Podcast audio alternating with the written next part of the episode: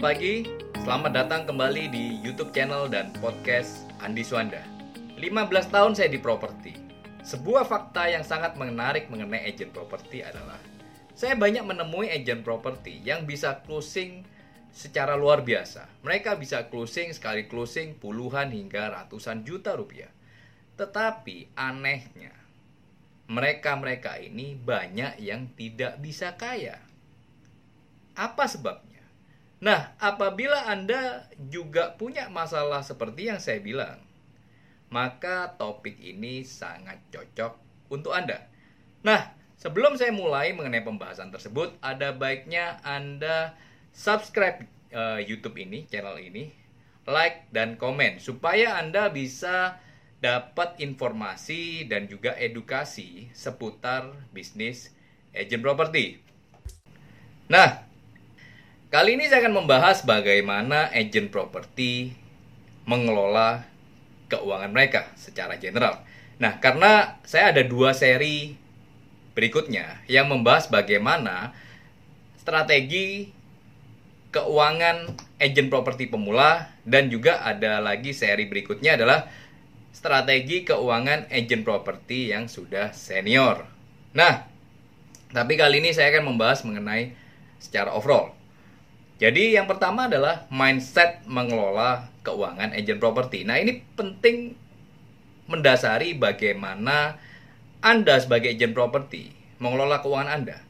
Jadi Anda dalam e, mengelola keuangan, pertama-pertama adalah Anda harus punya yang namanya mindset atau pola pikir di dalam mengelola keuangan. Nah, sebetulnya dalam mindset atau pola pikir keuangan agent properti itu sebetulnya hanya ada dua. Yang pertama adalah mindset keuangan sebagai seorang karyawan. Dan yang kedua adalah mindset keuangan agent properti sebagai seorang pengusaha. Nah, apabila mindset Anda sebagai seorang karyawan dan mindset Anda sebagai seorang pebisnis, cara memperlak cara perlakuan Anda terhadap keuangan Anda pasti beda. Nah, maka dari itu di sini ada tiga konsep keuangan agent property. Yang pertama, konsep pertama adalah pendapatan komisi adalah pendapatan bisnis, bukan pendapatan pribadi. Bedanya di mana? Kalau pendapatan komisi adalah pendapatan pribadi, artinya begitu Anda dapat komisi, itu Anda langsung alokasikan untuk pengeluaran konsumtif Anda. Tetapi kalau pendapatan komisi sebagai pendapatan bisnis itu ada dua alokasi. Yang pertama untuk e, pengeluaran pribadi yang untuk sehari-hari untuk dapur kita, untuk pengeluaran kita. Nah, yang satu lagi adalah alokasi untuk pengembangan bisnis Anda sebagai agent properti. Nah, banyak agent properti yang saya lihat pendapatan komisi adalah pendapatan pribadi yang akhirnya setiap bulannya begitu dapat uang langsung dibelanjakan untuk hal-hal yang sifatnya konsumtif. Karena mereka pikir wah ini kayak dapat uh, durian runtuh nih tiba-tiba dapat uang 100 juta rupiah di rekening yang kemudian bingung. Dan uh, akhirnya juga uh, semuanya itu jadi berubah. Jadi cara mereka spending dan sebagainya berubah karena mereka uh, closingnya besar. Saya kadang ada melihat agent property dan tidak cuma satu dua bahkan banyak. Kadang habis closing dengan jumlah yang banyak, tiba-tiba hilang selama satu bulan dua bulan tanpa berita begitu uangnya habis kembali lagi Nah, makanya model-model agent seperti ini tidak bisa kaya.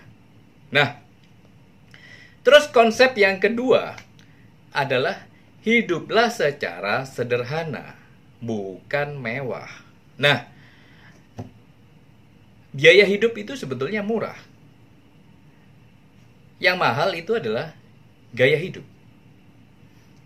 Jangan karena pendapatan komisi Anda naik, maka pengeluaran Anda juga ikut naik.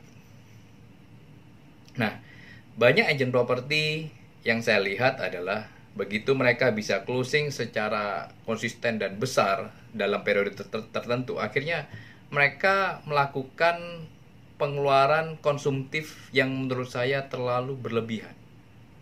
Jadi begitu closing langsung ganti HP yang sebetulnya HP lama masih baik atau ganti mobil, upgrade mobil yang mestinya mobil yang lama sudah baik diganti mobil yang menurut saya nggak perlu dilakukan perubahan tersebut. Jadi hidup secara mewah. Nah, jadi ini bukan sebetulnya konsep atau mindset seorang pengusaha karena pengusaha yang sukses itu biasanya hidupnya sederhana. Coba Anda lihat uh, bagaimana Warren Buffett hidup. Walaupun dia orang yang kaya raya, tetapi dia hidup di rumah yang menurut saya untuk orang sekali berdia itu cukup sederhana. Mobilnya pun juga bukan mobil yang super mewah, tetapi mobil yang menurut dia itu enak untuk dinaiki. Enak untuk dinaiki bukan artinya harus mahal. Ya kan? Nah, itu di sana. Nah, Konsep yang ketiga, apabila Anda sebagai agen properti ingin kaya adalah menabung dan berinvestasi. Nah, jadi Anda hidup bukan hari ini saja. Anda hidup juga bisa sampai umur 80-90 tahun. Karena kesehatan sekarang makin maju. Jadi Anda harus berpikir jauh ke depan. Karena Anda sekarang mungkin produktif karena usia Anda masih 20, 30, 40 tahun masih energinya masih besar. Tetapi apakah pada waktu Anda umur 60 energi Anda masih bisa sebesar sekarang? Apakah produktivitas Anda sebagai agent properti masih bisa seluar biasa sekarang? Nah, maka dari itu ada baiknya Anda sebagai agent properti mulai menabung untuk hari tua. Mulai investasikan uang Anda hasil closingan itu, investasilah untuk masa tua Anda. Jadi banyak agent properti yang saya tahu yang sukses dan kaya raya. Mereka mulai menata hidup mereka, mereka mulai menata keuangan mereka, mereka mulai berinvestasi dengan cara salah satunya investasi properti. Mereka beli properti, apartemen, terus kemudian rumah kos dan lain sebagainya untuk disewa-sewakan. Ada juga yang memulai uh, bisnis kecil-kecilan tetapi mereka tetap fokus di properti ini sebagai uh, salah satu set mereka sebagai pasif income income mereka untuk masa tua mereka. Nah, jadi apabila Anda ingin kaya raya sebagai agent properti, tidak hanya Anda harus jago closing, tetapi Anda juga harus bisa mengelola keuangan Anda secara benar. Oke? Salam closing, salam properti. Thank you.